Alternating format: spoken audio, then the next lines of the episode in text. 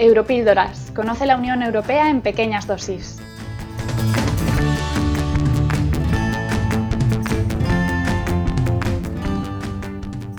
Hola, bienvenidos a una nueva Europíldora, la serie de podcast de Equipo Europa en la que acercamos las instituciones y conceptos fundamentales de la Unión Europea de manera sencilla y breve. Yo soy Edu Jiménez y hoy vamos a hablar del Parlamento Europeo.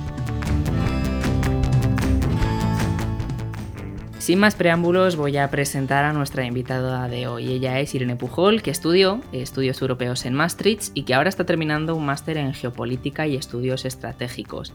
Y además también le da tiempo para teletrabajar en una ONG. Bienvenida, Irene. Hola, muchas gracias por invitarme. Bueno, Irene, si te parece, empieza en unas breves líneas cómo podríamos definir el Parlamento Europeo. Mm, vale, buena pregunta. Pues el Parlamento Europeo para mí yo diría que es la única institución europea cuyos miembros son elegidos por sufragio directo, es decir, por todos los ciudadanos en edad de votar de cada uno de los 27 países miembros. Y es la institución encargada de representar los intereses y voluntad política de la ciudadanía. Además, es una de las instituciones, a mi parecer, que más ha evolucionado a lo largo de los años, adquiriendo más poder con el paso del tiempo y los sucesivos tratados, y aumentando con ello la legitimidad democrática de la Unión Europea. Hoy tiene poderes legislativos, competencias presupuestarias, competencias de control y se ha ganado además la reputación de foro de defensa de los derechos humanos y la democracia tanto dentro como fuera de las fronteras de la Unión Europea. Perfecto, pues para ir abriendo boca yo creo que está bastante bien. No sé, Irene, si nos podrías explicar un poco cuáles son las partes fundamentales que componen el Parlamento Europeo. Creo que lo primero que hay que saber eh, sobre cómo se estructura en general, cómo, cómo funciona el Parlamento Europeo, es eh, el papel de, los eurodiputados, ¿no? cómo funcionan ellos, porque como, como bien he dicho, representan la voluntad política de la ciudadanía. Ellos cuando llegan allí no representan a sus naciones, su, nacionalidad, no se agrupan por delegaciones nacionales, sino que una vez tú votas al partido de tu agrado, en plan, imagínate PP, PSOE, Ciudadanos, Podemos, lo que sea, ese eurodiputado español se reúne con los eurodiputados de otros países que tienen la misma ideología política. Así, un eurodiputado del PP se reuniría en el grupo parlamentario del Partido Popular Europeo con el partido, con alemanes del partido de Angela Merkel, por ejemplo. Eso es lo, lo principal. Luego, cada uno ya se reúne en pequeñas comisiones que van divididas por temáticas, economía, política exterior, eh, migración, agricultura, ya que el Parlamento, como hemos dicho, tiene la función de controlar. Eh, cada comisión está dividida, o sea, tiene miembros de todos los partidos en la misma proporcionalidad, lo que es todo el Parlamento, ¿no? Si el Partido Socialista tiene el 20% de los asientos en el Pleno, también en la Comisión de Agricultura tendrá el 20% de los puestos. Son como, son como los grupos de trabajo, ¿no? Dentro del Parlamento Europeo, entiendo. Sí, básicamente sí.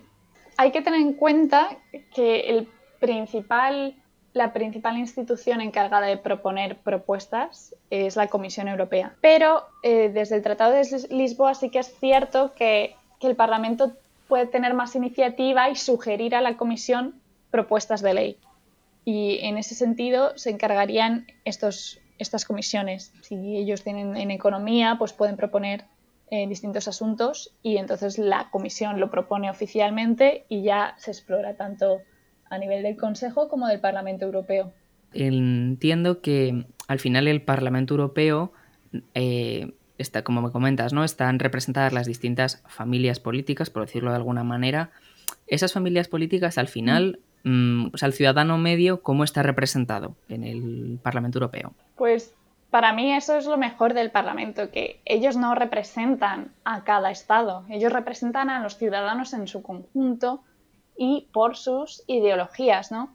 Eh, representan a, pues tú tendrás, yo qué sé, los eurodiputados que pertenezcan a, a Renew Europe, que es donde va Ciudadanos, por ejemplo, pues representarán a los franceses, españoles, alemanes, eh, italianos, tal, que tengan una ideología liberal. Luego los, ellos no representan a los estados, piensan en la Unión en su conjunto, porque ya de, los estados ya se encarga el Consejo Europeo con sus cumbres europeas y sus consejos de ministros. Te lanzo una pregunta y a ver cómo me la respondas.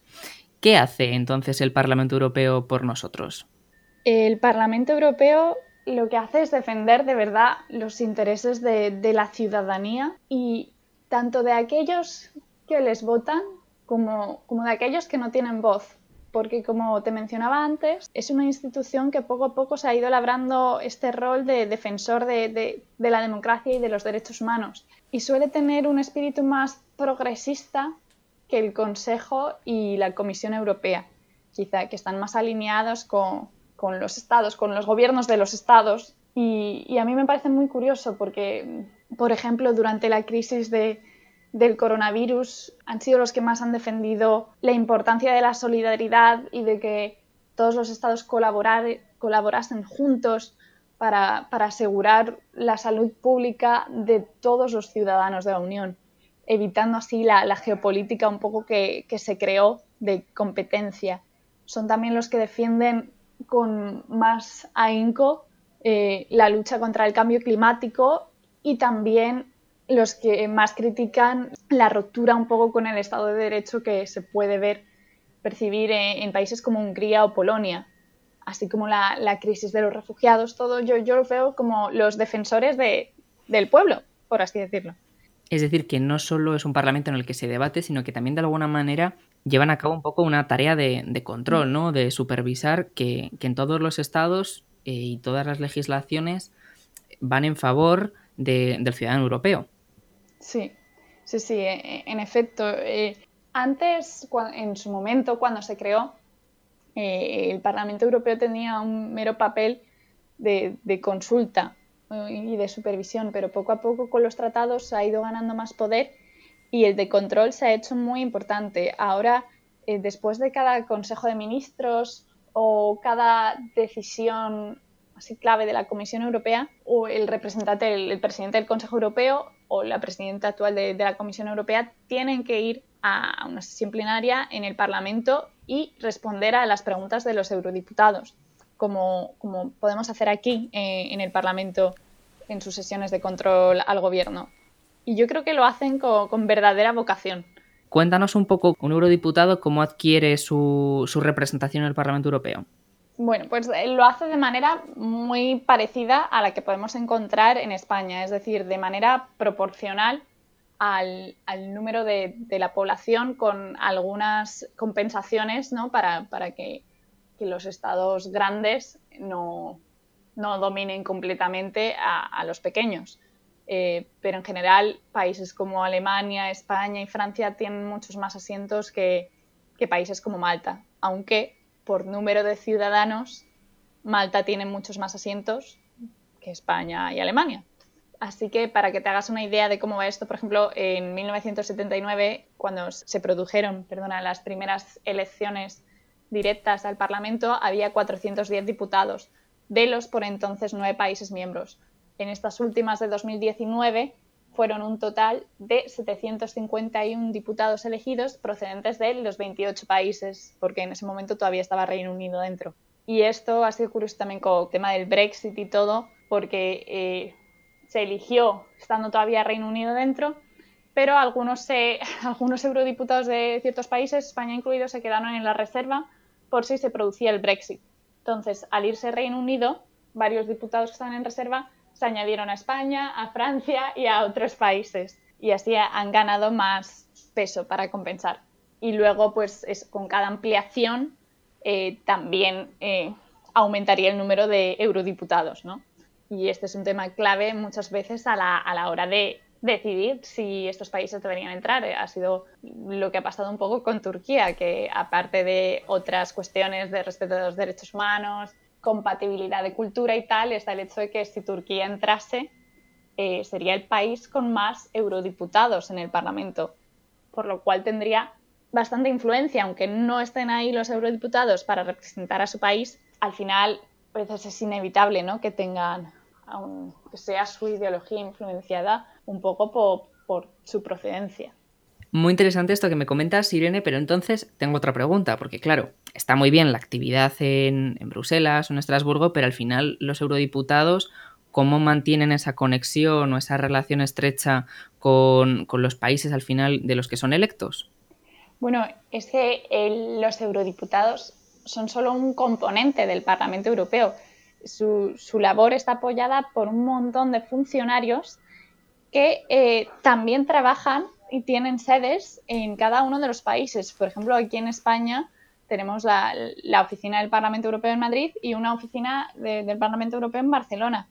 Y bueno, tú y yo estamos aquí eh, gracias a, la campaña que, que, empezó el Parlamento para las últimas elecciones de esta vez voto, en la que decidió, bueno, hacer uso queda un poco mal, ¿no? Pero en plan, aprovechar el activismo de los jóvenes para acercar Europa a los ciudadanos. Y, ellos son súper cercanos. O sea, yo tengo la suerte de poder conocer a, miembros de la oficina del Parlamento aquí en Madrid y son personas que, que de verdad se, interesan por, por comunicar lo que pasa en el Parlamento Europeo en Bruselas y en Estrasburgo y al mismo tiempo llevar lo que ellos escuchan en sus visitas a distintas regiones a Bruselas, para que los eurodiputados sean conscientes de las demandas de, de los ciudadanos.